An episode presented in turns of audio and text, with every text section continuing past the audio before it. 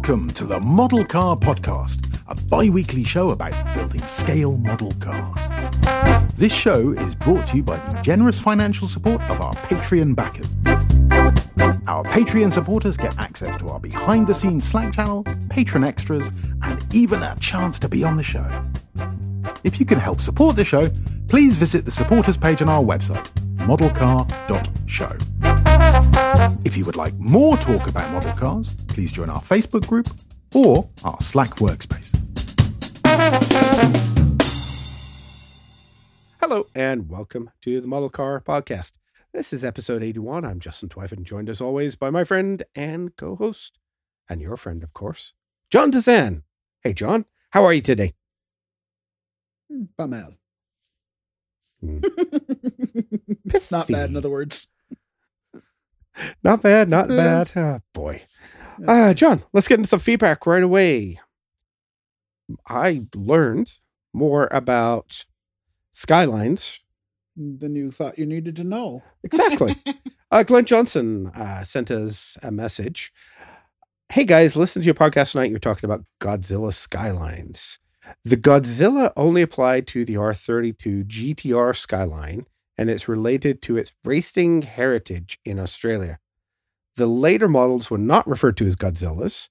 The R35 is not a Godzilla. It was simply an R35 GTR as it lost the Skyline badge. Well, we don't talk about the R35s. Uh, the R32 was nicknamed Godzilla because it dominated motorsport upon its release and was eventually banned in Australian motorsport for being too good. Seems like Australia has uh, the same problem Formula One does. If you have a good car, let's uh, regulate it out of there. Uh, the R34 kit you have, if it's not the GTR, it'll be the GTT, which was a rear wheel drive turbo 2.5L. So thanks very much. Uh, he's very correct. Our friend of the show, Alex Thomas, also pointed out that my Nissan Skyline build, because I posted pictures of it, is actually an R34. It's a 2.5 GT, not the R32 that I may have quoted in the last one. mm. This is a kit that is in a plastic box, and I just decided I wanted to build it as a, well, uh, get it out of the plastic box because it takes up a lot of space. So there you go. Uh, Chris Martin. This is one I think for you. Do you want to talk about this one? Sure, I can do that. Uh, Chris Martin told us that there is a third Canadian provincial police force, the Royal Newfoundland Constabulary. My information, yeah, I'd heard of them, but I never looked into them. You know, it's just like, no, that's not real, right? That's what was, was my opinion on it. But I did look into it, and yeah, they are responsible for the vast majority of the actual province. So I guess that make does make them a provincial police force. Yet, from my point of view, traditionally all I've ever heard of is the OPP and the SQ here in Quebec. Mm. Yeah, what are you going to do? Mm. Something new to me. I don't like the OPP. I got pulled over by them once. How fast were you going, Justin? I wasn't. Oh, Uh, they were just harassing me. That's why I don't like them. okay. uh, when I moved up to Vancouver from Toronto, uh, one has to drive through Northern Ontario, the realm of the OPP. And, well, you obviously have not been on the 401 then. they uh, they d- decided that a young guy in a fast car uh, needed to uh, be rattled a little bit. So, Oh, one of those attitudes. one of those attitudes. In Fear of God. Put the fear of God in the boy. yeah. Anyway, Hmm. Good old days. Uh, thanks so much to everybody, Glenn, Alex, Chris, for your feedback. Really appreciate it. Nice to know that we screw things up uh, quite often. Yeah, yeah. All right, John, what's on your bench? Tell me, tell me something good. Tell me all the good things. Uh, well, the the Ford GT is as good as finished, or it's as finished as I can make it right now. Okay, that you know, there's a question of right now. Yeah. What do you need to do? That- Mhm. and that's why I was leaving the the pregnant pause. It needs a coat of clear fat, cl- clear fat, clear flat on the wheels to cover up the edges of the decals because, of course, I had to gloss the tire to put the tire decals on. Mm. So it does, you know, there's not even five minutes worth of work, but I can't do it because And the funny part was, oh God, this was horrible.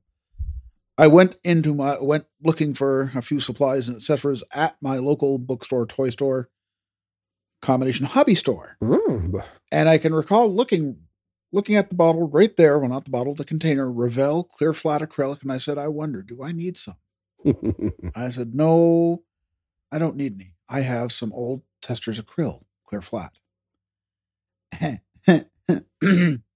Guess what I found out I needed the next day? Mm. Did you go back? No, haven't been back yet.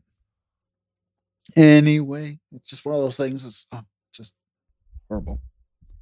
Yeah. Um, Ford GT, all those decals look really good, by the way. Thank you. Just like I say, tires. That's it. That's all. It's always something, isn't there? yeah. Then I started working on the Ford Police Interceptor diecast. Are we allowed to talk about that? That's this is a model car, not a diecast. This this is a slippery slope, my friend. I realize that, and it seems like I've gone to the dogs, if you will, because not only did I work on a Force, Ford Police Interceptor diecast, I worked on a Ford Police Utility diecast and a International Carrier diecast, Mm. all in the past two weeks. And there you hear the end of the podcast. Oh. Episode 81. We've lasted three years. But now John has gone over the 81 dark side. episodes. 81 episodes. Just how it works. Huh? For certain things, you can't get them in plastic. You cannot get a Ford Police Interceptor or a Ford Police Utility in plastic. There are no kits. Diecast is the only way to go. And I'll explain why when we get to mail call.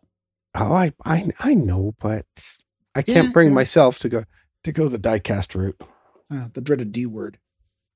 Well, it's just you know things just don't have that scale fidelity the stuff we always talk about, right? True. But They- there's a lot of detail painting you can do on them and make them look a lot more realistic. And well, again, sometimes if you Mm. got to do, you got to do, you got to do.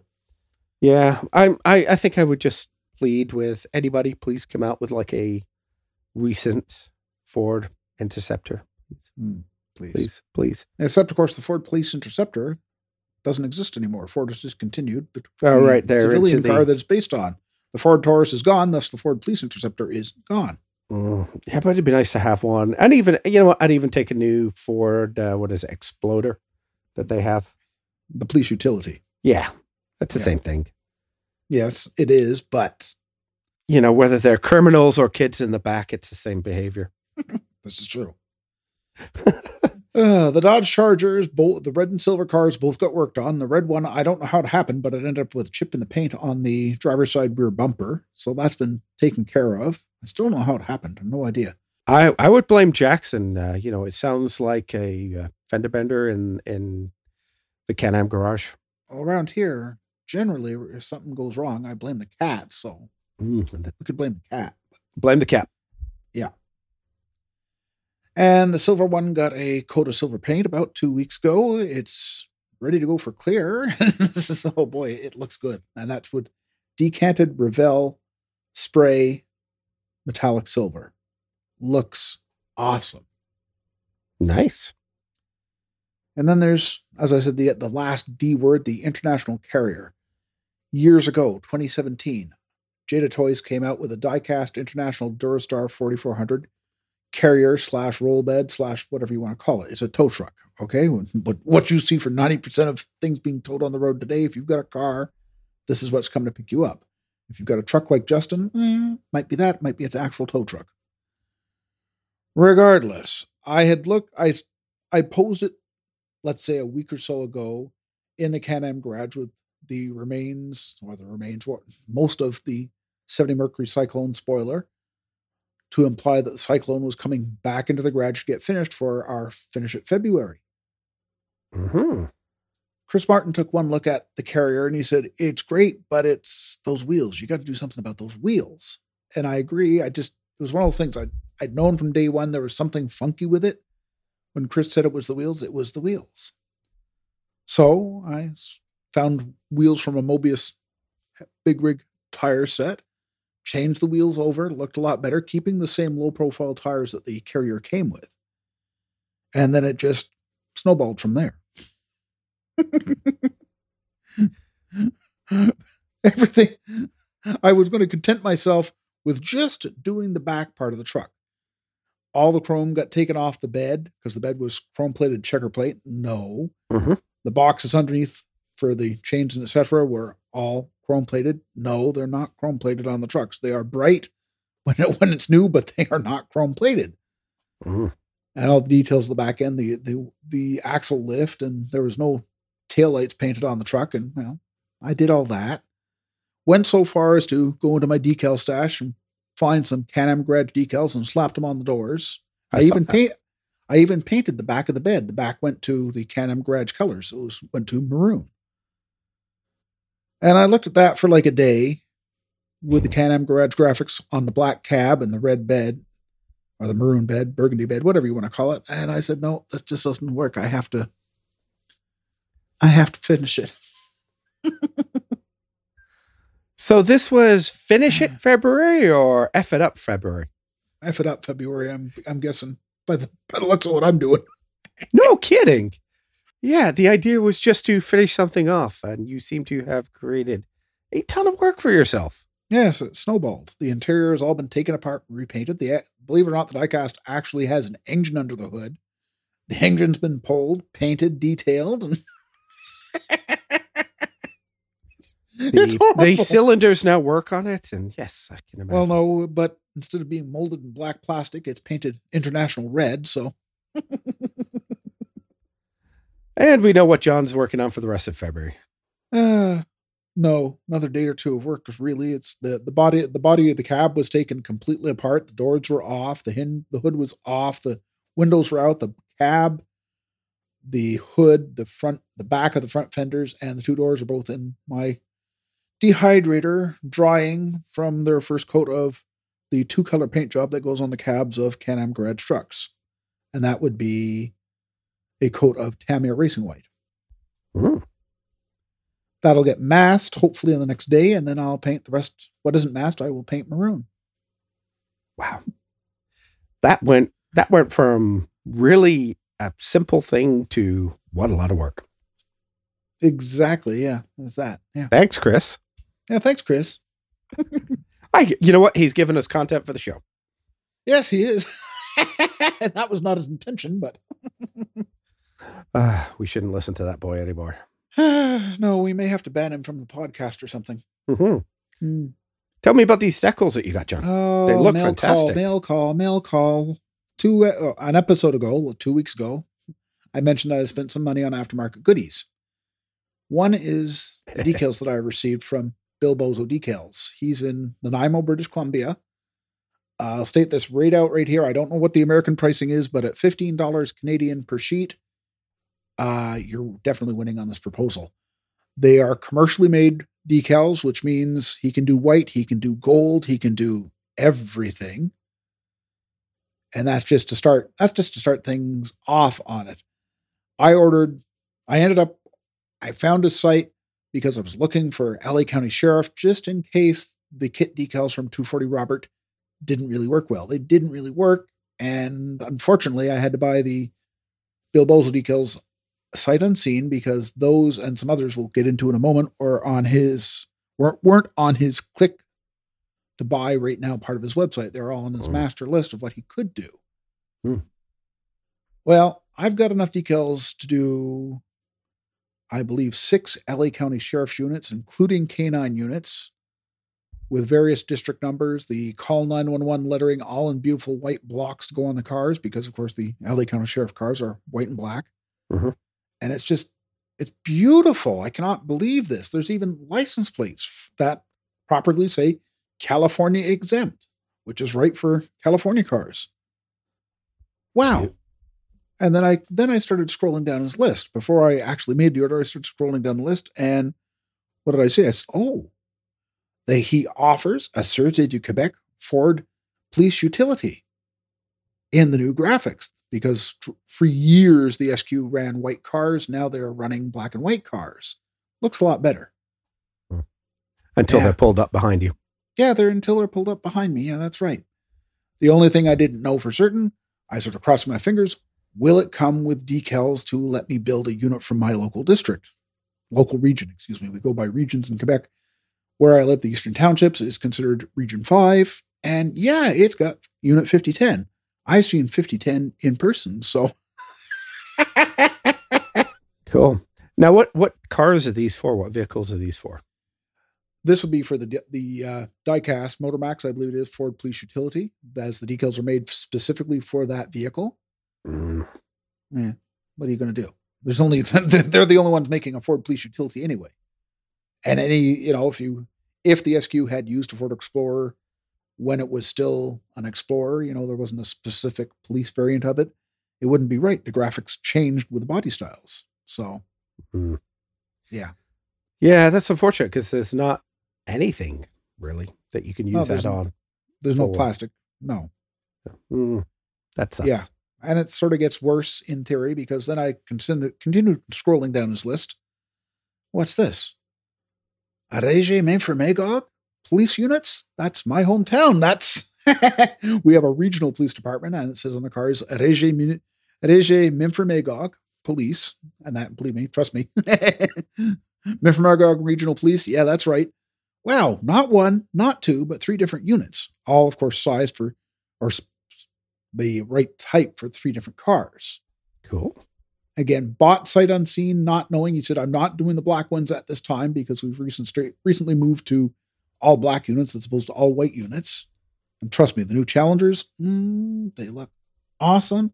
Not Challenger, not Cha- Charger. The Chargers look awesome in black. It, but uh, hey, white cars, yeah, I've seen all three.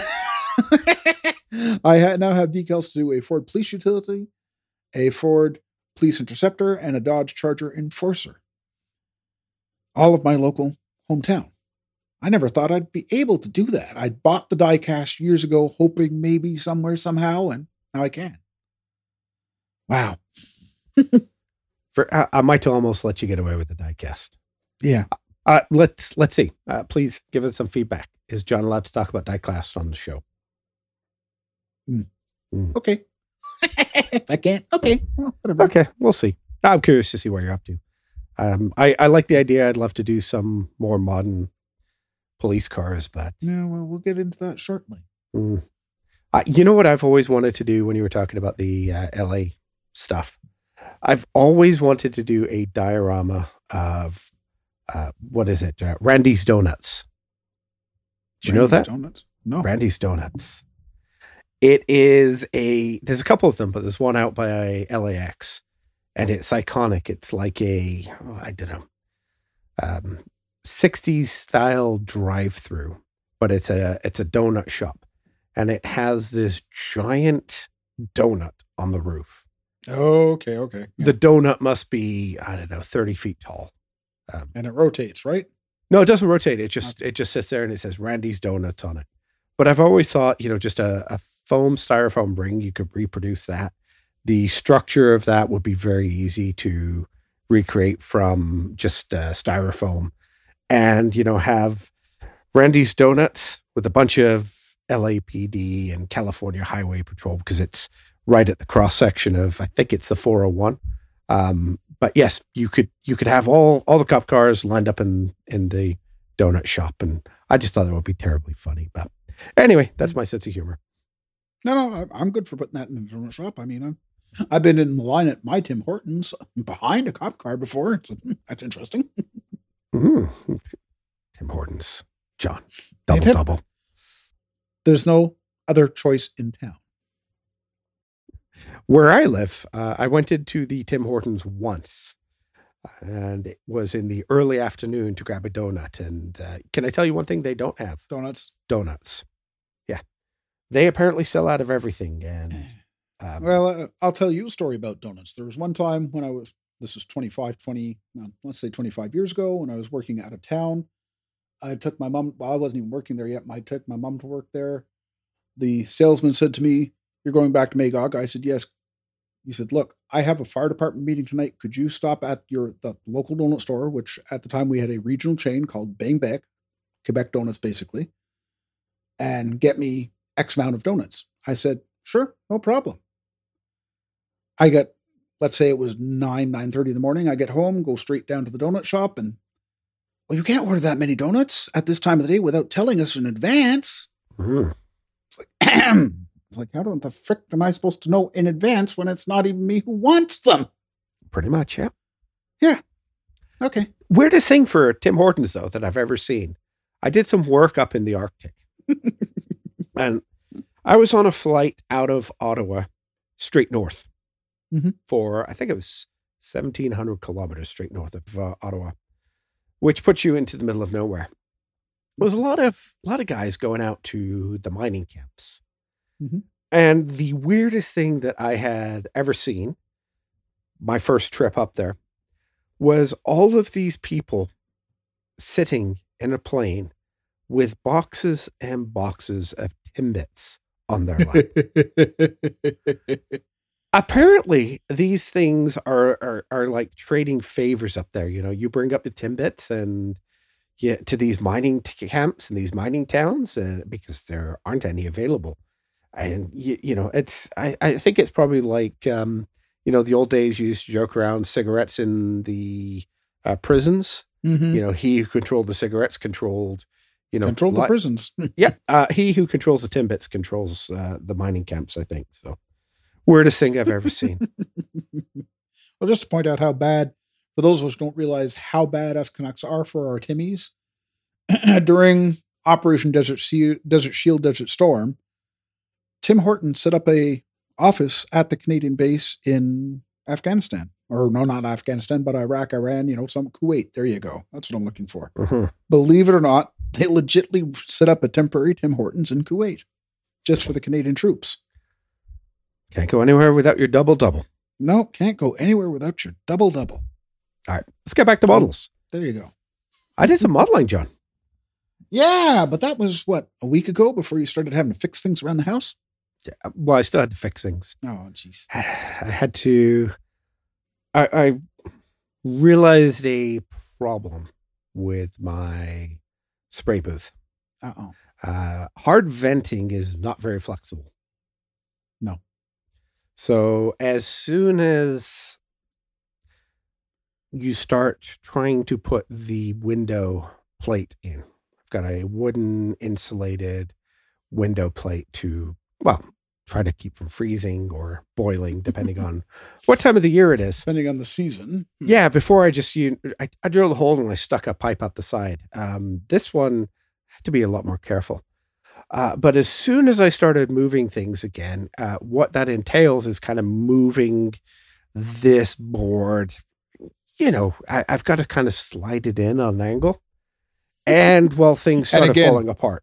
We're remembering this is at just at the reach of your arms, isn't it? Yep. Yeah, it's uh, Yeah. nine and a half feet up in the air. So it's I'm not it's a- reaching that. Yeah, it's it's a pain. So uh, it all broke. Um, I Ah. had uh, I had a a factory made elbow that fell apart. So that broke basically. Oh boy. Um, and I had to I, I fit it back together. I kind of pushed it back in and I taped the Jesus out of it. But then what I did was I had to get some flexible hose. So what I did was I I moved my spray booth back a couple of inches and I cut some flexible hose and I made a new part of, you know, sort of two inches of flexible hose so that hopefully uh, the vent doesn't break every time I put it in. But you know, there was my first couple of hours of modeling. Jeez. At that point, my patient has my patience had sort of run out, and uh, I, I decided I was going to uh, use this. Well, what do we call this horrible thing called a an airbrush? That's what I was going to do. Okay. Couple things there. One, I'm using paint I don't normally use.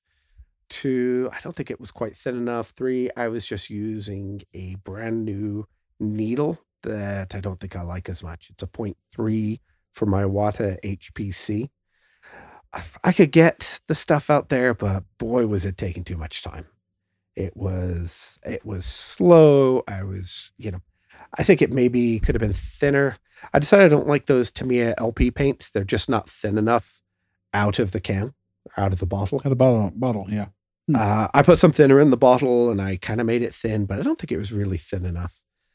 And I just found that I was I, I put on sort of some base coats with with the airbrush and my patience ran out. Oh. So I decided, you know what? I have a can of this.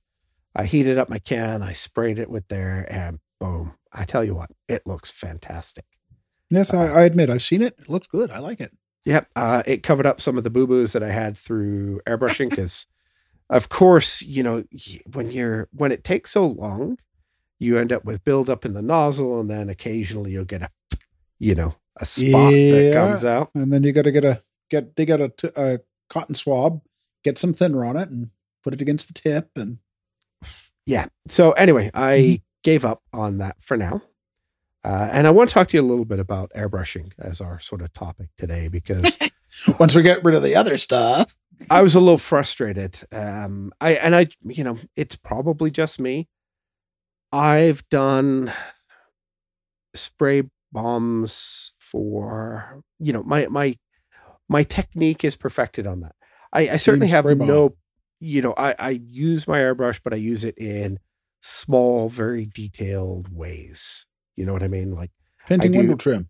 I do all my window trim. I do my interiors. I do I do certain things on it, but I don't usually do it. I don't. Maybe I just don't like learning new things at my advanced age, John. You can teach an old dog new tricks. Mm. Tell Coco that. Uh, She's not old. you know what? She's going to be four this year. I, She's not it. that old. anyway, uh, I am, I apparently am because yes. Uh, so I did that in a. I think it's a Tamiya spray can called copper or metallic orange. Yes, TS eighty three. I'm thinking. Yeah, and oh boy, was uh, you know the paint just laid down lovely.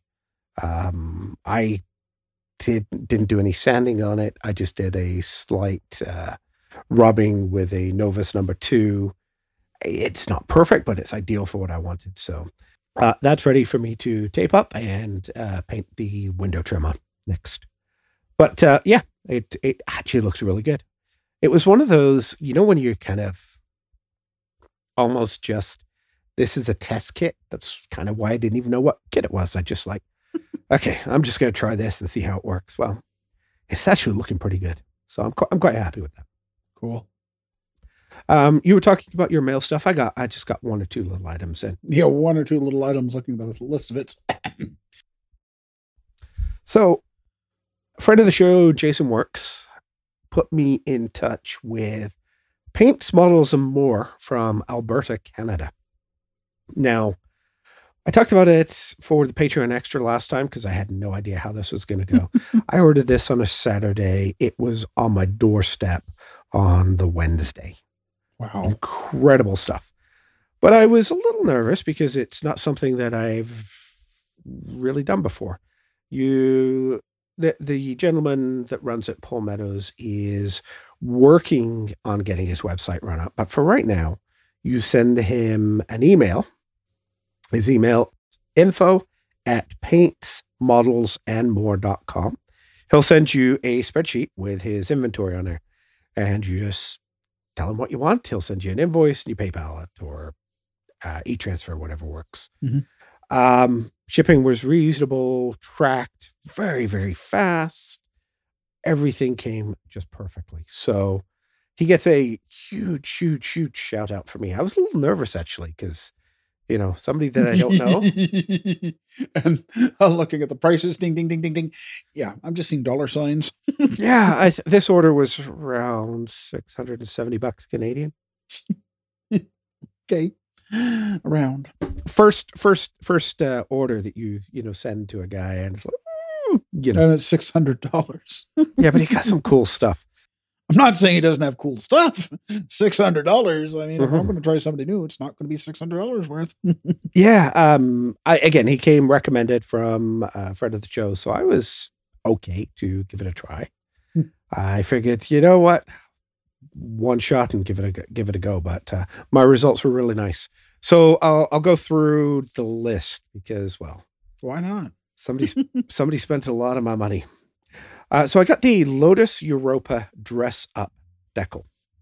That is the John Player Special Gold decals for the Lotus Oh, Europa. Beautiful, beautiful, beautiful, beautiful. Then Um, I, I'm absolutely so impressed with those. That uh, those are from Tabu, which Mhm. Never seen them before, never used them before, but they look great. I've heard I've heard of them before. Never seen them, never used them, but I've heard of them. Mm, Yeah, I can't wait to give those a shot. Uh, from Tamiya, a kit that I wanted that disappeared really, really quickly was the Toyota Model AA. Uh, when it came in, it was stupidly Canadianly priced for something like that. And this guy had a very, very reasonable price on it. So I picked up one of those. Very reasonably priced. It's almost cheaper than an AMT kit. Mm, yeah, it was, uh, you know, and, and again, um, uh, Paul's pricing very, very fair, very reasonable. Uh, John has been teasing me by putting links into the show notes for some of the FW14B, which is the Nigel Frank Mansell, Williams, Nigel Mansell 112th Tamiya kit that I have. Red Five. There are a ton of aftermarket stuff from Top Model, I think it is. And then, and we have to point out it's 112 scale. I don't tease with little stuff. I tease with big stuff. And, you know, I've been looking at the spot model prices and they were getting up there. And especially when you look at all the detail kits that they have. There's spot model price. Then you got to pay the exchange and shipping and eh, And taxes at the border when you start Yes. shipping that amount. Yes. Paul had them all in stock. So I got detail up set one, cockpit, set two, front dampers and chassis, uh, set three, brake set, set four, wing and under panel, set five, radiator and ECU, set six, the engine. I also got the drive shafts. Um, you know, these are these are not terribly The inexpensive drive shaft. The drive shafts are the least expensive. But they are so nicely done, John. These are Oh, I, a I'm not combination of resin and machined, and um, the the detail on these is just fantastic.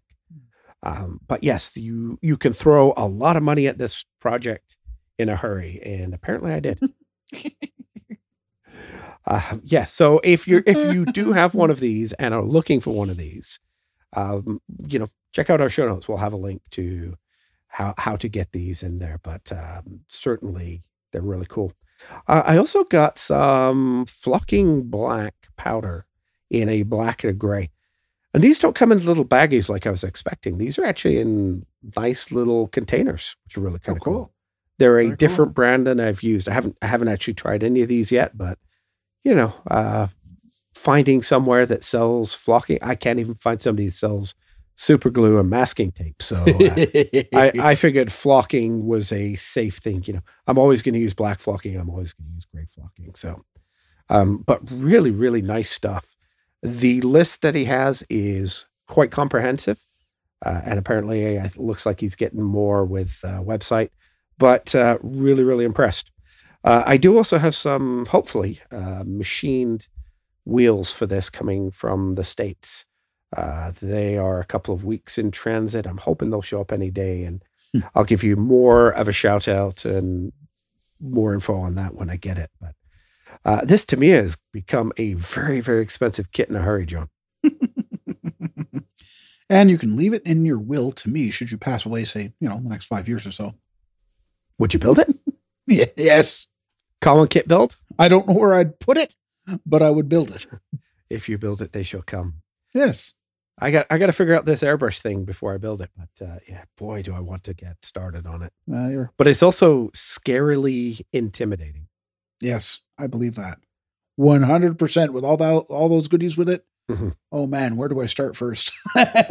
yeah, it really is going to take some thought process because none of these are going to be quick to do. But man, do the the stuff looks fantastic. Anyway, so that was that was why I'm broke. You sound about as giddy as I was over my decals. No, this is more like you with the Mercedes from uh, Oh, the Mercedes? Oh boy. yes. I, and I'm I'm trying really really hard not to break everything out of these bags and boxes that they come in. But you want to look at them, don't you? You I- I do. them. I do. You gotta want touch them. everything, but yeah, one day at a time. So yeah, it was an expensive uh, shopping trip, but uh, very very well worth it, and um, highly recommended for what was well, one of the most interesting and you, you know, I got to admit, I hesitated before sending that money. Mm. Here's a guy I don't know other than email because, well, on the internet, anybody can be a dog. You, you know what I mean? It was just strange, but anybody could be well John K. Dezan. you know?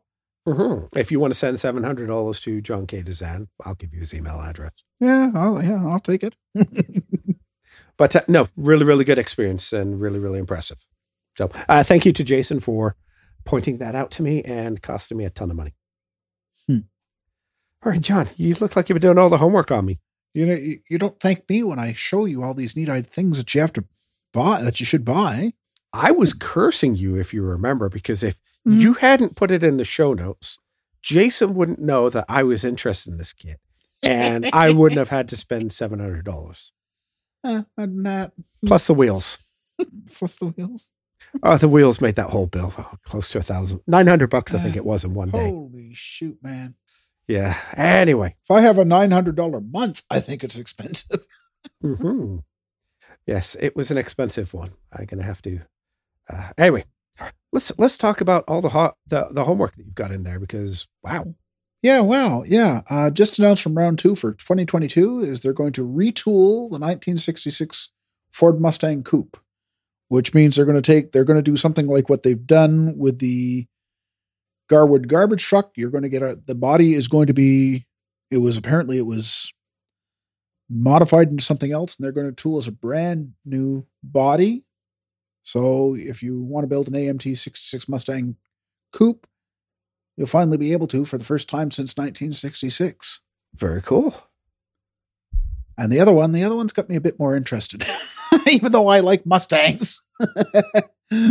They've announced a while back, we talked about that they had announced an all new kit for 2022, an all new car kit for 2022. I had sort of theorized out loud maybe they're going to give us a Chevy Corvette. Wrong. They're going to give us a 2021 Dodge Charger RT Oh, full detail, including engine, wheels, chassis, interior, everything. And Hmm. they've promised two variations to follow. I'm kind of hoping, pardon me, I want a Charger Enforcer.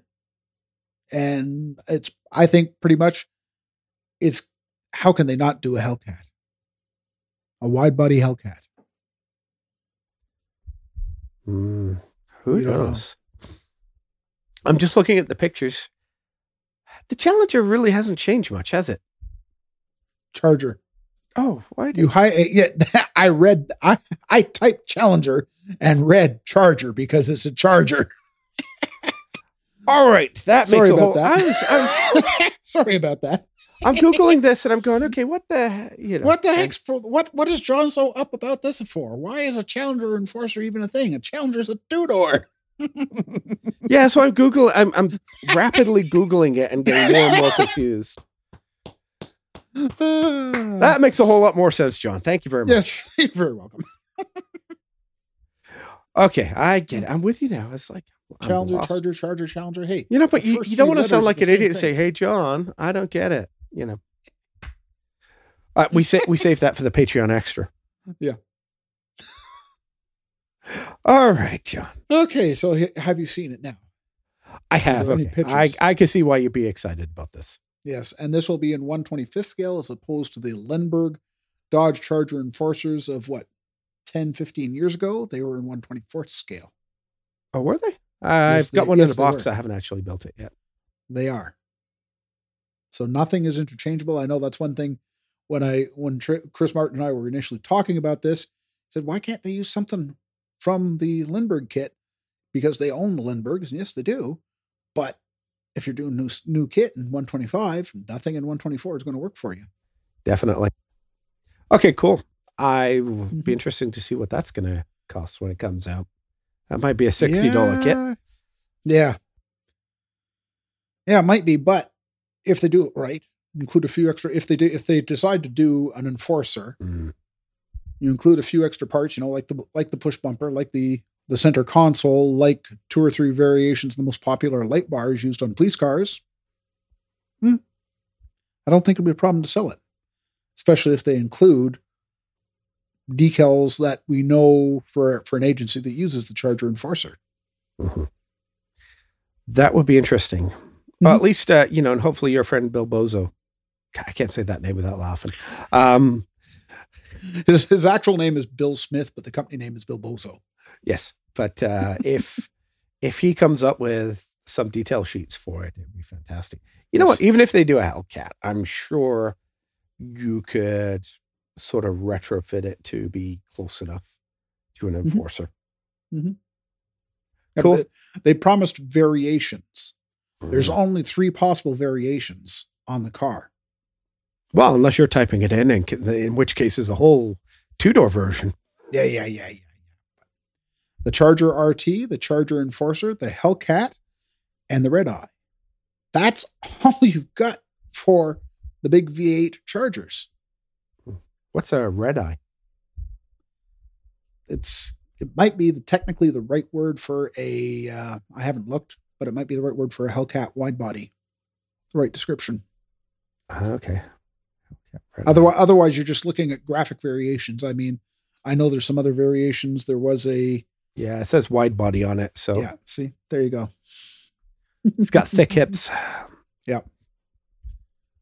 But don't. All right, John. What else is coming out? What makes the world go around, Justin? Oh, John, John, John, John. Oh boy, I'm hanging out with you too much. Don't blame me. Uh, don't blame you. No, okay. What else is new, John? Yeah, okay. So Tamiya has said that we are going to get both a current model, as in the new with the, the latest redesign of the Toyota GR86 and the Subaru BRZ. Ooh. These are out now, as far as I know. If you want them, get them. I bought uh, one of these the last time it came around, and I still haven't got around to building it. Yeah, I built my BRZ, let's say two years ago. Nice kit, really. Mhm. I'm not sure I'd invest in more. You know what? Actually, I think I've got two versions of it. Um, I bought the Subaru Toyota version when it came out. Or sorry, I bought the Tamiya um, Toyota Tamiya. version. Toyota, okay. And somebody else did the Subaru. Uh, Tamiya did the Subaru as well, and then Aoshima did it as well. Yeah, and they did a more detailed kit, I believe. More detailed kit? There's what? The only thing you can add to the Tamiya. Well, it's not a full engine. I don't believe it's a full engine in the Tamiya. I think the Ah, the, hood, the hood opens. I can tell you that. Okay. All right. Uh, anyway, That's just uh, off the top of my head.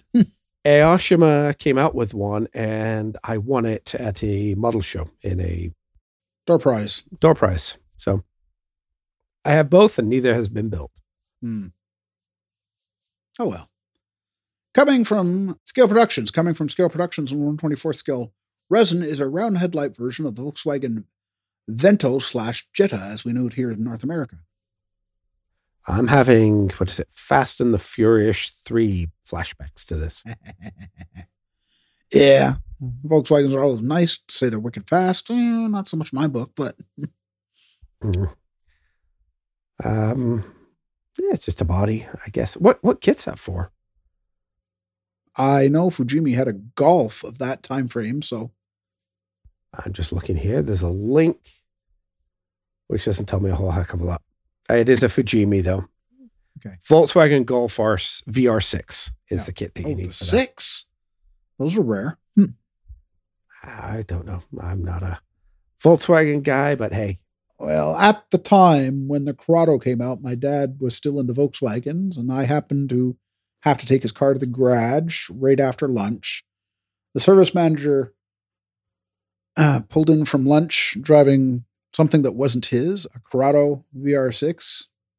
And I said, So, Bernard, how was it? He said, "Eh, It's a good way to get a ticket. hey, speaking of the Volkswagen group, I heard there are uh, a, a bunch of yuppies uh, crying at the moment because their 1100 Porsches are on fire in the middle of the ocean. Yeah, well, it's not necessarily just Porsches. I thought there were Volkswagens in there too. Uh, Bentley, I think, is the other thing that's on there. Oh, jeez, man. That's going to be an expensive one. Oh, that's ex- somebody's insurance is going to take a hell of a hit. Yeah, well, I th- Volkswagen Group will be. Hopefully, they've got good insurance on that because uh, maritime law is quite interesting. You know, and especially how the fire started. Yeah. Uh, you know, if it if it came from a car, faulty wiring on a car, guess who just bought the whole ship? yeah, Volkswagen. Yeah, well, they get deep pockets and a few less Porsches. and a Bentley or two. okay, moving on. Salvinos JR 124 scale, the Junior Johnson Racing Darrell Waltrip driven number 11, 1983 Chevy Monte Carlo race car. Pepsi. Yeah, Pepsi. There you go. oh man, these these cars were so classic looking too. Yeah. All right, Well, cool. I mean, essentially, I was what 15 when that car came out. you were older than I am, Hmm. and you tease me about getting old and falling downstairs. Let's not go there. Pre-show. Uh, Heller 124th scale, the Bugatti EB 110 of the late 80s, early 90s. Mm. I do believe this is the. You've clicked on it. It's not. It's not shared with monogram. It's not, is it? No, it's a, a complete tool by Heller, from what I could see by following the, the history of the kit. Because I had to look because I knew you'd bring it up. This one's Hmm. the mono. This one's based on the monogram tool. I said, "Hmm, nope, it's not. All right, interesting. So isn't that isn't that interesting that both monogram and Heller did a mod that a then modern Bugatti EB 110 at the same time? it really is. All right, interesting. You Yeah. gonna pick one of these up? Maybe. That's all I'm going to say right now. It's, I mean, yeah, it's a Bugatti. Yeah, it's cool, but it's not that good looking. They weren't that fast. And, well, I believe I have one of the monograms kicking around, but as with a lot of monograms from that age, yeah. it, it ain't a particularly good casting, if you know what I mean. Ex- So I, exactly. I built the monogram back in the day and said, yeah, no. yeah, I Never think it was one of those. I pulled it out, looked at the body, and it did not get any further. But you know, seeing as I like uh, funny, expensive cars, and this one gives me an excuse to paint it blue and not red. Well, you know, anything's possible. There you go. Nunu 2015 Macau FIA GT World Cup Championship Audi R8 Le Mans GT3 sponsored by AAPE Audi Hong Kong. Mm. Uh, same kit with a different nose job, I think. Uh, it's Mhm. got a different paint job at least on it. Yep. We've seen it before, but the next one, Please tell me they're coming back with. No, they're not coming back with. No. Uh, I'm I'm waiting for the sold out and sort of unobtainium short wheelbase Audi that they did. Uh, no, not quite. Although I did see one for sale earlier this morning, but what we're going to talk about next, though, it might get Justin to spend some money. Oh Jesus Christ! You can ride this. Just about one quarter scale, one fourth Pocher Ducati 1299 Panigale R final edition. One quarter scale. That's like one of those little pit bikes that you can get off Amazon, right? Yeah, just about. Yeah. You know, you put a little motorcycle or a little um, lawnmower engine in it, and you can drive it around your driveway. I'm guessing. Something like that. Yeah. It's not street. It's definitely not street legal, but could you buy it? yeah. Oh, yeah, yeah. This one's lost me though. Why? Premium metal diecast and is supplied already painted. Oh, I hadn't noticed that, but I had Mm. noticed the prices and looked at the, the, the prices, the colors, and looked at it and said, oh, baby. Yes. Uh, oh, only two thousand units, so you better uh, get it quickly because I'm sure you know each one of our listeners will want one of these, and Oh, well, they that'll might. go in a hurry. They might. Well, as you said, we need a kit starter, I tell you. Uh, previously talked about, and thus almost out, according to my regular Canadian supplier, uh, the Italeri 112 scale Lancia Delta HF Integrale 16 valve rally race car. Mm. Well, I've seen I've seen the Canadian price of about three hundred and fifty dollars if you got to have one, Justin. Well, you know I've got no money. Mm, yeah, after all those detail parts in 112 scale, Hmm, imagine that. Mm. good scale, good scale. You know the fu- the funny part is I don't actually build a lot of 112 stuff. Well, I have what the I have Revell's or even might be monograms 2005, 2010 Ford Mustang and what 112, 110, whatever it is. Mhm. Love it. Haven't got I've got aftermarket aftermarket sets for it. Haven't got around to doing anything with it yet, but Yeah, well, that's it. It's you know they're big. yeah, they're big. I mean, the body body alone is at least a foot long. I mean, Mhm. I have a Ah. Tamiya Enzo, um, and it's huge. I believe that. But it, it it takes up a shelf on its own. Hey, jeez. Yeah. All right, what's next, John?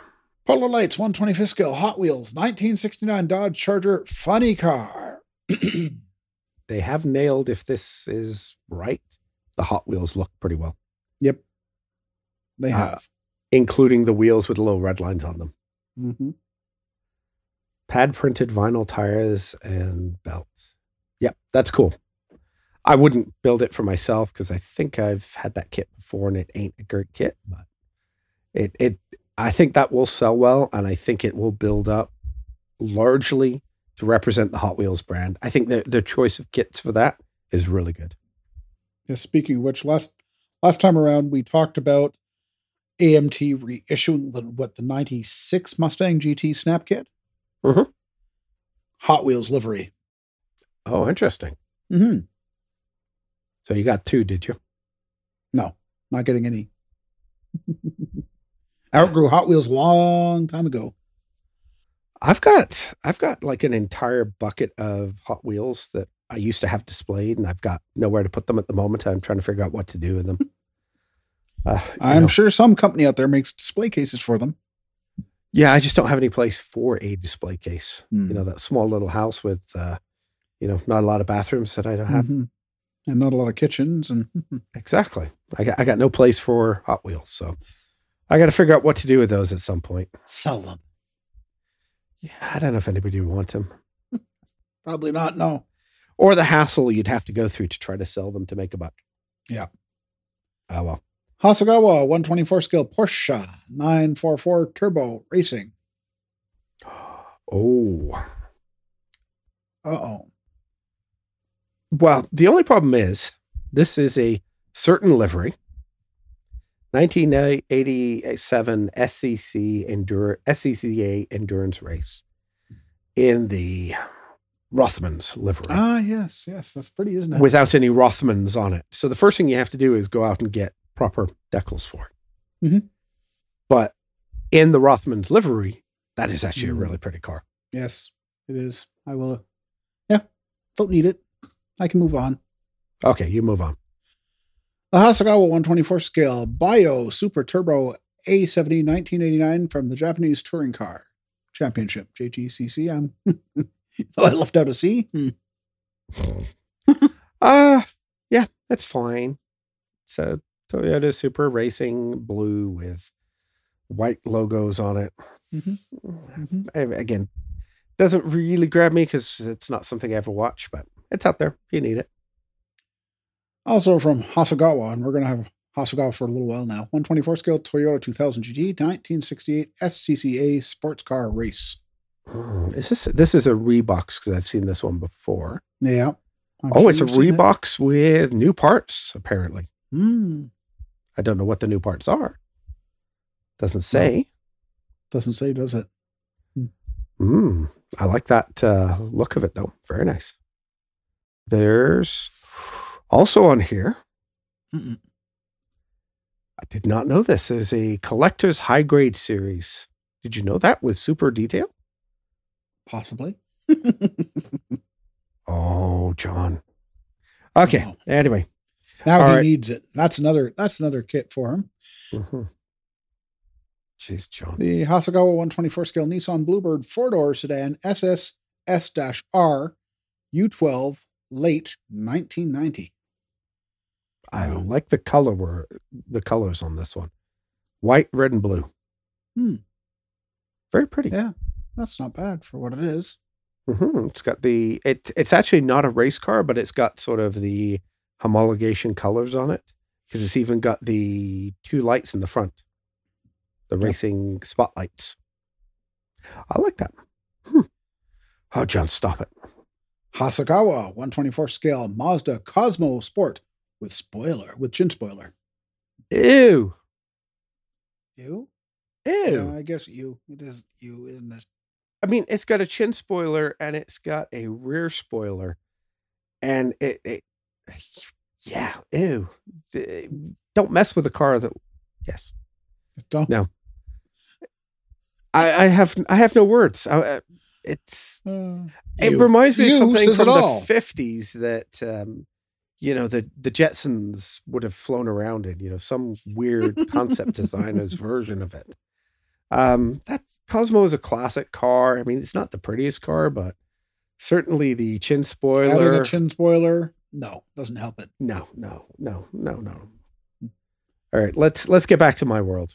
Hasegawa 124 Lancia 037 1985 ERC Rally Costa Brava.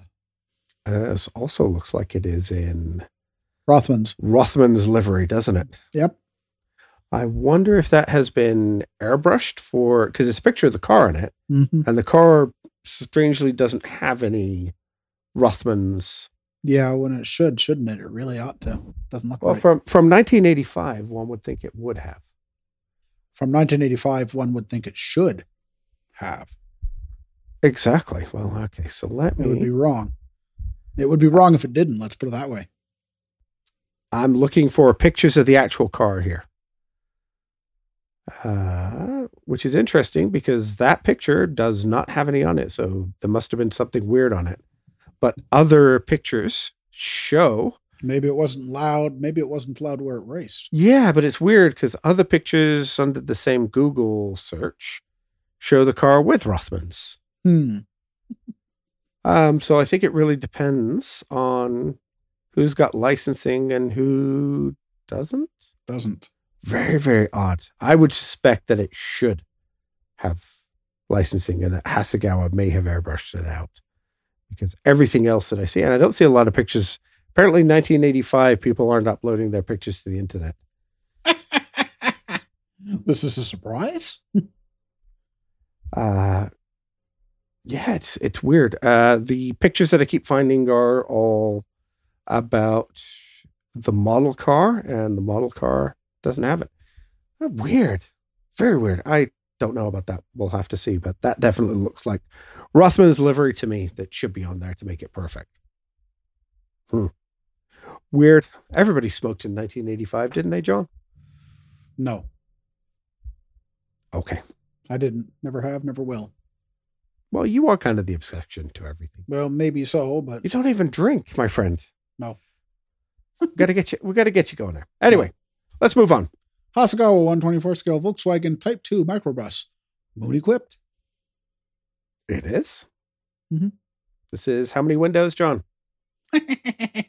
Too many that I didn't count at the time. Okay. this is a window bus. Yes. Nice, actually. Like that one. All right. Well, 14, 15 window, I'm thinking. I gave up. It's too early in the morning. I haven't had enough coffee yet, John. Oh, dear. 124 scale Denso Toyota 87C 1987 Le Mans. nice livery for this one, actually. Yeah, the Denso I guess it's graphics. Yeah. Yeah, kit's kit's been around before, I think, but um, Oh, yes, definitely. another another re-release. Uh, not bad, not bad. I don't mind it. On 24 scale Mitsubishi Lancer EX 2000 Turbo 1981 ERC Hunsrück Rally. Hmm Rally of the Huns. Hmm. Is that what it's? co- is I don't know. Okay. It just makes me think about Hunsrück. I don't know. That sounds well. It's got it's got the the double dots over the U. Yeah. So I'm assuming it's German. yeah, that's exactly why I'm thinking it. I mean, Uh, the rally of the Huns. I was thinking that was a Chinese rally. Oh, yeah, that's a Huns. And if it was a desert Oh. rally in Tatooine, it'd be the rally of the huts. Oh, gosh. Ba-dum. oh, Yeah, tip your waiter. He'll be here all week, guys. that's actually not a bad car. This. Not a bad car. I I mean, it's a it's a boxy car from that era, but I kind of like it's kind of gray with just subtle stripes. It's it's a nice nice rally car, and it looks like the kind of car that you could drive home with your kids in the back on the way home. Yeah, I'd agree on that. They at that time they well, there's isn't there still a class like that for rally cars? Yeah, yeah, but safety been what it is nowadays, everything's a little more different. Hmm, true. Still continuing with Hasegawa, 124th scale Subaru Legacy RS 1992 Rally Australia. G'day, mate. Mm. This is um, new livery, which looks pretty cool. Mhm. It's Yeah, yellow and blue. yellow and blue, and it kind of looks like paint splotches everywhere. So I have no idea which which way do you think they'll do this. I'm thinking you paint the car yellow and you put the blue decals on. Yeah, that's what I, that's how I would think it would go. Some of those are going to be a pain in the butt around the lights at the front. Mhm. Ugh. But then again, they could uh, cheat out on it, make you paint the headlights, you know, from just above the headlights. Yeah. a line a line of blue above the headlights, then they have just a stripe of decal that goes on from there. Never know. It's pretty cool though. I like that. Uh, I'm glad that uh, they're getting some life out of that uh, legacy tooling as well. That was a cool kit. Hasegawa 124 scale Lancia Delta HF Integrale Evoluzione Martini 5. Okay, this one's cost me some money, John. Oh dear. This is uh, not a racing car. It looks like a homo- homologation car. It is a white car with just a simple martini stripe down the side. Oh yeah, yeah. I guess that's yeah, that's what I would say it is too. Now that I look at it. It is absolutely like it's a street car. And I don't have this as a street car. I have this in rally cars. Crap. You just cost me some money, John. Welcome to my world. Hasegawa 124 scale Nissan Fairlady Z 1973 tax Clover Rally winner. TACS tax. The classic red with the black hood. Yep.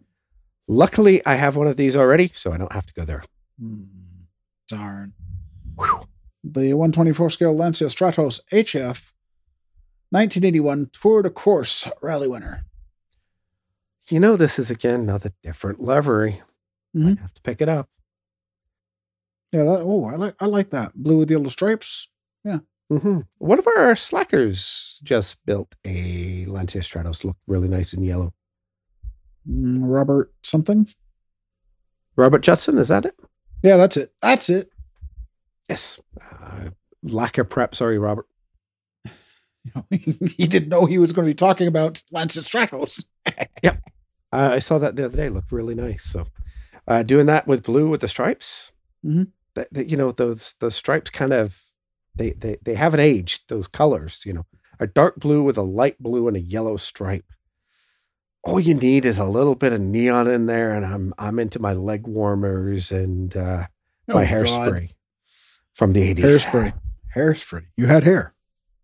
hmm Hmm. I was actually watching a music video from a nightclub the other day from sort of the mid 80s, uh, about the time I would have started going to nightclubs. And the people with their hair back in the day was just hilarious. You know, the, the, the people that had it basically straight up from the, you know, their bangs went straight up. Mhm. Man, that was of an age. Oh, the the Cyndi Lauper look. Yeah, yeah, it was uh it was funny to see and sort of remember and go, "Ooh, that's a little close to home." when I had hair, I used to do weird things like that to it. Oh God. That's why it left you. it was embarrassed. Probably. Yeah, boy. Hasegawa 124 scale Wed Sport. Wed Sport, excuse me. Corolla Levin AE92 1989 Intertech. Mm. It is. Doesn't do much for me. How about you, John? Eh, not with a not with the neon wheels. Oh yeah, I kind of miss those. Yeah, that's yeah, that's the first thing it got me. Blue, it's more blue and yellow, more yellow than blue, and it's you know I could work with that. There's white, yeah, I could work with that. Neon green wheels, no, I can't work with that. And the body style, mm, not really. You remember I was just saying you needed a little bit of neon on that uh, Stratos just Yep. to make it real 80s? Nope. We found it. Yeah, we found it. You're right.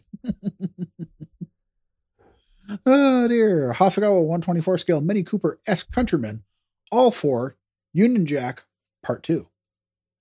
Gotta admit, I like the paint job on it. Yeah. It's got the Union Jack on the roof. Why wouldn't you like that?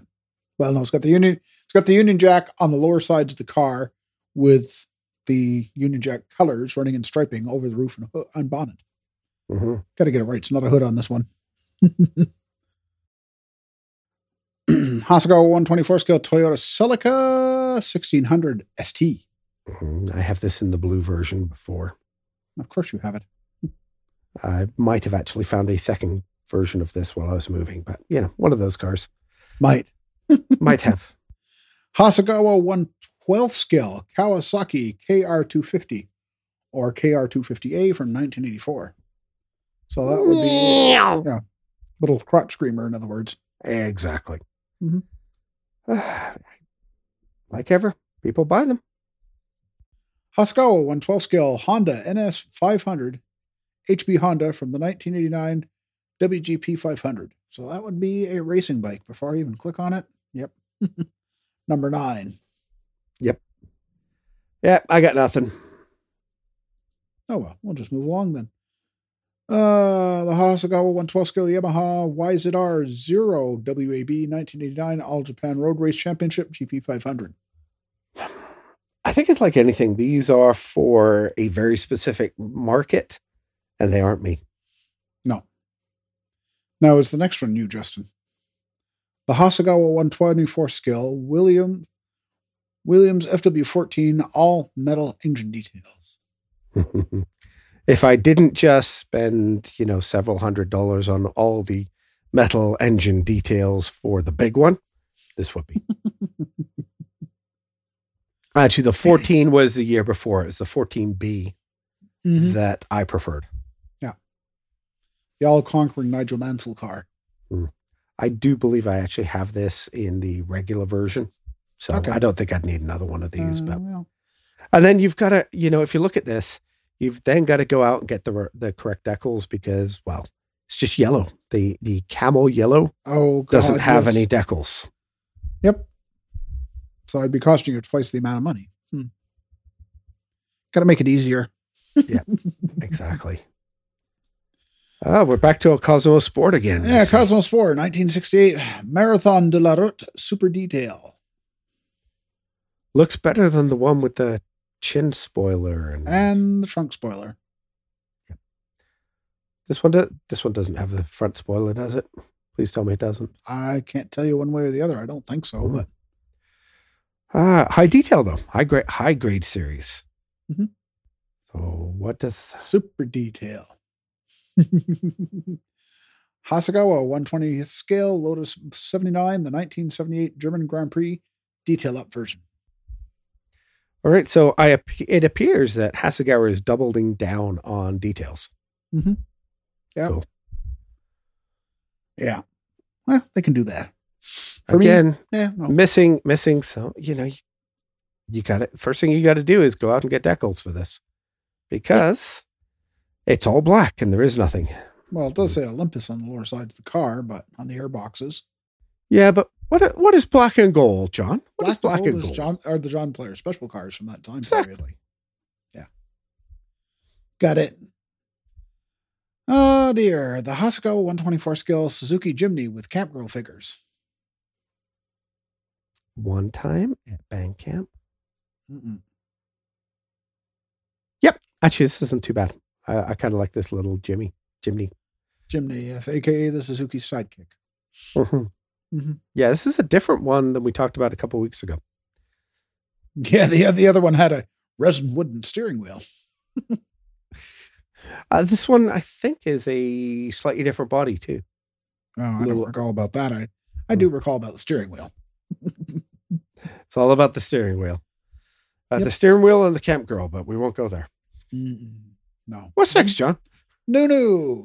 124 Toyota Celica GT4 ST 165 1991 Tour de Corse rally car with masking sheet. Hmm. Hmm. This Hmm. is this a new kit from them? GT4. I don't re- recognize this one. Do you? No. Don't recognize it. Looks, I, but it's just the weirdest choice in kits because I think uh, Tamiya did one of these. Yep. Anyway, it's it's nice to see Nunu doing something. Hopefully, they can hit on the same uh, success they had with the Audi. Mm-hmm. Also from Nunu in 124 is the Toyota Corolla Levin AE92 Group A 1991 Autopolis with map masking sheet. Blech. Somebody else doing the same kit. Mhm. These AE 92s. I wonder if they're the same tool. I wonder if they're cross tooling things. Well, you can look it up on ScaleMates and figure it out if you're so inclined. Well, not while we're doing a podcast. It'll take too no, no. Coming in June. Now, this one's just special because it's just a little different, a little special. The F Toys 124 scale Honda Super Cub Super Cub kit collection. There's a set of 12 of those little motorcycles in the box. Oh. Are these diecast or do you know anything about them? I'm assuming diecast, but I can't prove anything. Mhm. Yeah, I'm assuming they are too because the 10 are in different colors. Yeah. So I'm assuming they're pre done in different colors. But they look very nice next to my little Honda Gorilla thing. Oh, these are 124. No, they wouldn't. They're tiny. I Tiny, tiny. I told you it was 124 scale. wow. Yeah. I'm just thinking about that going, wow, that's that's tiny. Could be cool though if you're into collectors of old stuff. 124 throw bike is just a little too short for me. Hmm. I prefer the one fourth that I could drive around the neighborhood. Oh, pre-order status. The profile 124 scale Ligier JS2 Equipe Automobile Ligier by sponsored by Gitanes 1975 24 Heures de Le Mans. We had talked about this before because I didn't know that Ligier had made a street car kind of looking thing. Mm-hmm. This is updated, shipping March the 2nd, and a price of 165 euros. Oof. Uh, okay. Not spending your money there. How about on this one Nope. then? Model Factory Heroes 112th scale. Williams Ford FW07B Williams Grand Prix Engineering Team by Saudia. 1980 Canadian F1 Grand Prix. Well, it is Carlos Reutemann and Alan Jones racing this, but um, yeah, I can't say it calls out to me for the price that this is likely to be at 112 scale and model factory Hiro. I don't think you're getting much change out of a grand for this. Probably not, no. And that race didn't mean enough to me. I'm not quite old enough to remember that race. I'm not old enough to remember the race. Heck, I've never even been to Circuit Gilles Villeneuve, but uh, it is about an hour and a half for me. We're not having that conversation. I have thoughts. I have feelings, John. Oh, dear. You, you as a car guy, owe it to the world if you're within an hour or so of to to, to go and see the circus live. I'm even closer to Sanair. I don't know what that air is. Ah, you haven't seen the Days uh Days of Thunder. Uh, Tom Cruise, Yeah, Top Gun in a car. yeah. No. The track sign is in the opening credits. Sanair. No, um, me and NASCAR have a well.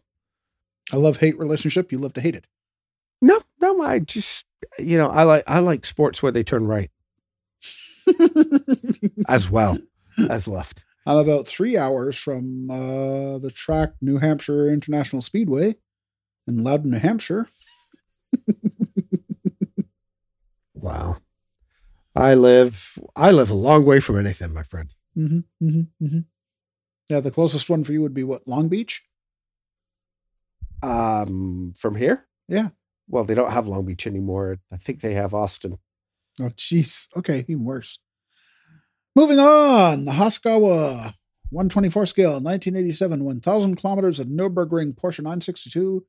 Team Kremer, sponsored by Yokohama. Ah, they keep putting these out, so they must keep selling them. All I got to say. Yep. The 120th scale, Hasegawa 1978. German F1 Grand Prix, Lotus 79, Team Lotus, sponsored by Olympus. I love the sponsored by Olympus part because, well, it's a black car with gold lettering and big gaps all over it. Where should And- be saying John Player Special. Yeah. Yeah. Mhm. You know, I'm I, again, this is one of those that to me has made this car. Mhm. Do we need another version? I'd rather have the Tamiya. Yeah. Yeah. Me too. But, uh, you know, We're getting down to the end of the list, guys. Hasegawa 124 scale Mitsubishi Lancer Evo RS. Streetcar. uh, streetcar with rally parts to it. Yeah. It's got rally mud flaps on it. It's, it's for, you know, well, kind of like me uh, in a previous generation. Toy boy racer that drove a streetcar that wanted to be a rally car. Oh, there you go. See my Subaru. we need pictures. Itinerary 124 scale Volvo F12 intercooler truck cab. Mm-hmm. Itinerary, and I pronounced it wrong. That's Itinerary. Sorry about that. That's okay. This is for Chris.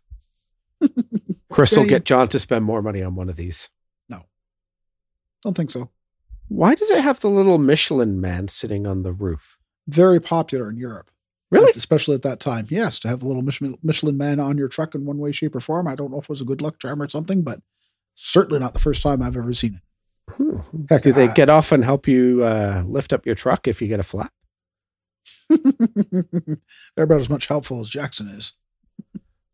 That's about it. Interesting. All right. Cool. Uh, yes. And speaking of which, Larry has what one, two, three different truck accessory kits, and I know the little Michelin man is in one of them. Really?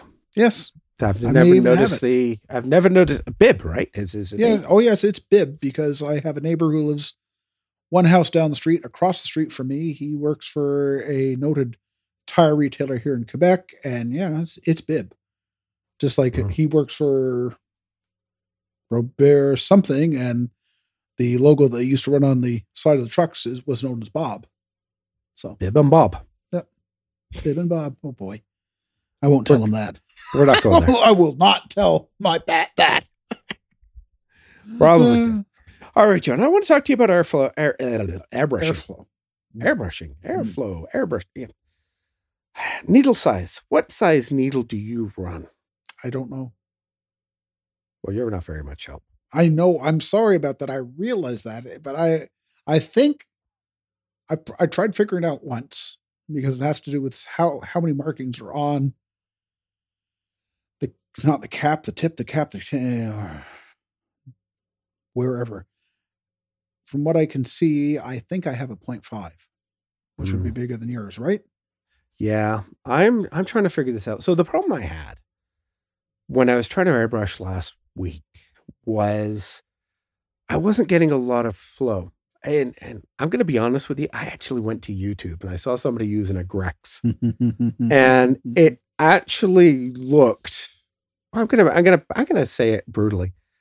It looked like you got so much airflow that it was like putting on a um a spray can. oh no, mine does not do that. Mm-mm, no, sir.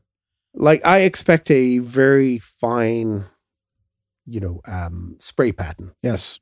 How when you're how how far away do you go? Because I know you do this thin, you know, near close thing, right? Slow Yes. TLC.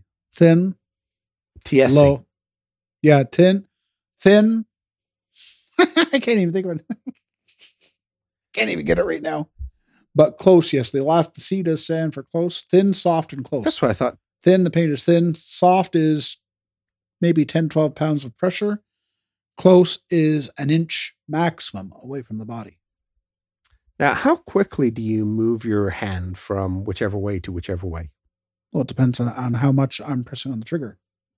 Not a helpful answer, John. I know, but it's it's learned. That's all I can say. I, I can't say anything more than that. I mean, Oh. Well, isn't this very interesting? I was just quickly Googling Grex airbrushes to see what sizes they do offer, and uh, Lee Valley, a Canadian retailer for tools, has nozzle sets for Grex airbrush kits. Hmm. Huh? What do you know? So instead of paying forty odd dollars US, I can pay forty odd dollars Canadian. If you can, I, do you have a Lee Valley near you? No, There's the problem. close closest one is in Ottawa. But uh, hey, I'm looking here at their website. It says add to cart. All right. Unfortunately, they only have a point two and a point five.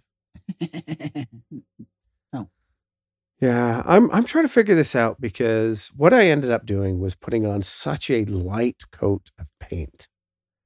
And it's so thin. Now I'm using my HPC. I bought a 0.3 because that's what I thought it came with, but maybe it was a 0.5 that was in there. The new needle does seem to be a little thinner in terms of uh, you know, great for details, but not not quite as much flow as I would like out of this airbrush and I'm kind of debating what I'm going to do. I'm I'm even debating. I've got a Badger 350 single action, Mhm. and I'm sort of debating even throwing everything into a single action and try doing that next time. But the frustration level that I had building up and building up. How long does it take you to paint a body? Is I guess my question.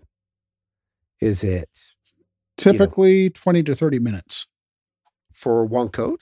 for one. Well, it's multiple coats right at one sitting. You know, I, I go around, I typically go around a body four times in a session, So five minutes per. give or take. Yeah. Mm. So it is a very slow process.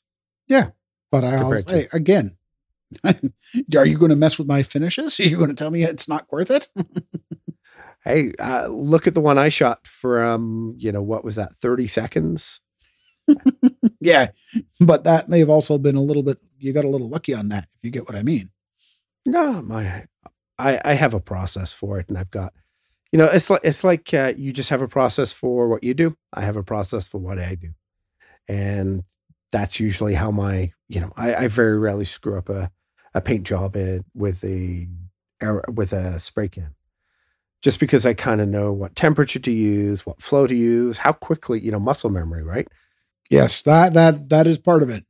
I've got 25, 30 years of of knowing how quick to move a can.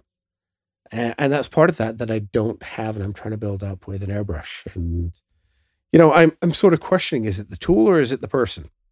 The idiot behind the tool. And I'm I'm I'm not sure which it is at the moment. That's why I was hoping to talk to you and and and and get some some details so I can figure out is it me? Is it the airbrush? Is it The nut behind the brush. how many coats do you do before you have before you can actually see coverage you know do you do you get a consistent lay down the first time do you just get a mist on there how do you how do you do that because i'm i'm really curious Uh, generally, I try. I'm aiming for the first coat of colors to make sure that there's, you see that it's you know it's changed from whatever color it was, primer or white plastic to something else. Mm. so you get zero bleed of the white through that Yeah. okay yeah that was i think my problem because i was doing what what was really it was a mist coat uh, but it took me so long to do a mist coat and you know then i had i had some issues with some blobs flopping out onto it and i was getting Oh. frustrated Hmm. again um i may just be using the wrong needle and the wrong i gotta do some research on it but i was hoping talking to you would give me all the answers You're talking to the barbarian, yes? i am i should have known better uh-huh, that's what I'm thinking. uh again I, you know even even going to youtube and you know how much i love youtube john so Yeah, you don't. no but I, I saw somebody with a grex and seriously they could go back and forth and back and forth and they got coverage it was like wow that's surprising so you know i'm not i'm not quite sure what i need to do do you use the same needle and tip for everything yep, I certainly do. Mm. Mm. it's interesting but we don't know what it is No, I, from looking at their website, which I did find a minute or two ago, I'm I'm still going with the idea it's a 0.5. Mm. I'm also trying to figure out how the Grex and you used, you used the weird Aztek with the replaceable nipples before, right? That's right. So you've you've never used a traditional The Grex is a traditional airbrush, except it's trigger action as opposed to your thumb on top of it. Well, it's not trigger action because your trigger only goes in one direction. right? So you you only mm. pull it back. You don't pull it up and down. No, no, it just goes back. Yeah. So that's more like a single action, is it not? No, because it does it. You pull on a little bit, you get some air. The more you pull, the more paint you get. So you, in theory, you're doing both, right? No. Well, yes, but you can't control them independently, can you? Well, if you take the tail cap off, you can adjust. How Yeah, much? but that's- how- yeah. That's okay, no. that's a modified single action because all you're doing is you're pinning it with a different yeah. I guess, I guess you're right. And you know something, it works wonderful for me.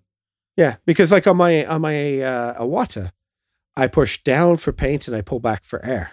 Yeah. So I can I've got two directions which I could put different air and different paint on, Hmm. or maybe Yeah, it's the other maybe it's the other way around. Mm. I'd have to. It again, it's one of those things you just do it. Yes, you you do about it. You, when you go to do certain things, you know, you know what to do. You don't need anybody to tell you what to do. You, how do you do it? I don't know. I just do it. Well, that's that's show prep. I thought you were going to tell me how to do it. Hmm. No, but uh, it's it's a challenge for me. So, um, seeing as John isn't any help, please, if you're using something like a you know traditional double action, you know pull push and pull kind of thing, let me know what your what your settings are because I, I'm not sure what I should expect. I'm not sure. I think maybe I bought the wrong needle. Maybe I went from a 0.5 to a 0.3, and that's why it's so fine. It's just not putting down enough coverage. Maybe I just need to get a bigger needle for the Iwata. I'm not sure. It's it's very frustrating. Um, but that that makes me curious if your if your double action dials in as a single action. I'm wondering if using uh, that 350, which is just a single action, would get better results. Well, the the unmentionable one used to use a single action, swore by it. Mhm. But then again, if I can use a, a, a can, why mess around with it? I got to say, this new air, this new um, spray booth that I have, Mhm. I can see the overspray from the can Mhm. get sucked up and out into the filter. Mhm. Lovely to see. Lovely to see, isn't it? Yep. Uh, the room smelled, but uh, nothing else in the house did, and my wife didn't even notice. So, Oh, winning. well, that was it. You kind of do like that. I don't know if you ever. Okay, did I get away with it? She's not come down and knocked on the door yet. Hi, honey. How you doing? I came went upstairs. She's. I'm painting. Can you smell anything? Nope. I was like, oh god, thank God I got away with it. uh, and I was happy because I get a good coat of paint on there. So Good. I don't know what I should do, John. Do I throw money at it and buy a new, a, a, a new airbrush, a Grex like yours? A Grex Tritium. Yeah. Yeah. Yeah. Yeah. They're about two hundred and fifty bucks on Amazon. I looked at them the other day. Not a bad price. I don't know. It's just then you know what do you? I, I have specific uses where I do actually like the fineness of the Iwata, and it works really well for it, especially on engines and small details like that. But when it comes down to these the bodies, there's sort of a difference in how much paint you want on. Mm-hmm. Mm-hmm. You're no help. Barbarian. Mm. Thanks, John. All right, our next month monthly build day is coming up on March the 12th. That was what I was doing last time. That's how we actually got some progress. So I was pretty happy on that. What's on your YouTube channel, John? Oh dear, I didn't I didn't put that in, did I? I looked at it. Uh oh, yesterday, yes. The, I there was another stash update. That was a week ago. Okay, so just this week the there was a new video, my longest video yet at over 22 minutes of the carrier I can't stop working on. Oh, God. I, think I know who gets a call out in that one. Hmm. Well, he doesn't refer to it as a call out, but how many times was I cursed is how he asked me. Is what he asked me after I posted it. That's about it. a couple of times, I'm guessing. Uh yeah, a couple three, definitely under five. Well, if you add the ones from here, he's up there. Oh yes. Oh yes, we won't go there. All right, cool. Uh, links to John's YouTube channel are on our show notes. Modelcar.show slash podcast slash 081. Wow, I had to think about that. It's been so long since we've been doing this that I forget what uh, episode it's in. Uh, quick question from Len Geisler. Is that how you Uh, say that on Yes, that- Facebook? that's how I say it. okay, Len. Hopefully, uh, I got your name right. Um, he wanted our ideas to see where we stand on an idea. Adding aftermarket wheels and tires to a build-up. Are you concerned with accuracy, accuracy and correctness? He doesn't mean in terms of appearance, more about the modeling required to get stuff to fit. If you look under a car and the fit is tight and would not fly in one to one, would you still do it? Um, so I think we've all seen those giant wheels that there's no way in hell you're going to turn your car. yep. Um, you know, and you can make the uh, the argument that you probably have hydraulics on your on your model car, and it's going to rise up, you know, 20 Mhm. inches so it can actually get past those dubs. What say Mhm. you, John? How do you feel about this? If you want something to look bad enough, and again, it's it won't fly in a contest, but if you want something that you're going to put in your own shelf that you just have to have this and make it and make it look right, what's the who you know what's the fault? Who you're gonna who's going to be concerned about it? I mean, if you can live with it, that's what matters. I mean, uh, I replied to Glenn to Len basically saying that, and I also said someday I'll get around to taking a picture of my still in progress Kugel Focus, and I guarantee you, I didn't do it the same way that Kugel engineered the cars, but uh, I just had to have one. All right. It's a tough one. I have definitely seen on show tables cars, you know, particularly low riders or, you know, when dubs were kind of in fashion all those years ago. uh, they would have, you know, those big wheels tucked under there. I'm guessing, you know, I think like you, you know, if it's it's your kit, if you want to do it. For me, I'm I'm much more of a guy that builds the road cars that I like. And those don't don't generally include those big wheels. I, I have some sets of them. I'll probably do them at some point. And have- you know, You have some? I have, I have everything, John. You know that. I'm surprised you have those, but Eh, yeah, you know, you try anything once. Um, generally, I prefer kits to be as close to factory stock as possible. That's just my own personal part. So, would I worry about getting it right? Yeah, I kind of would for the stuff that I want to build. If I was doing something creative that had that style on it, um, you know, maybe I'd be okay with it. But generally, I, I I think much just my own sensibilities is I prefer things to look to look right, to look drivable, to be the cars that I want to own and I want to drive. But again, if I have a particularly candy paint job I want to show off and I want to make a show car, you know, no problem. Do you at that point?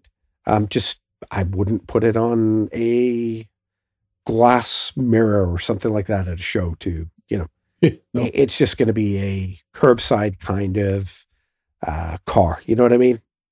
Mhm. Uh, but yep, do you do you? If it, if it turns on, go for it. there you go. Turns on, go for it. I don't judge.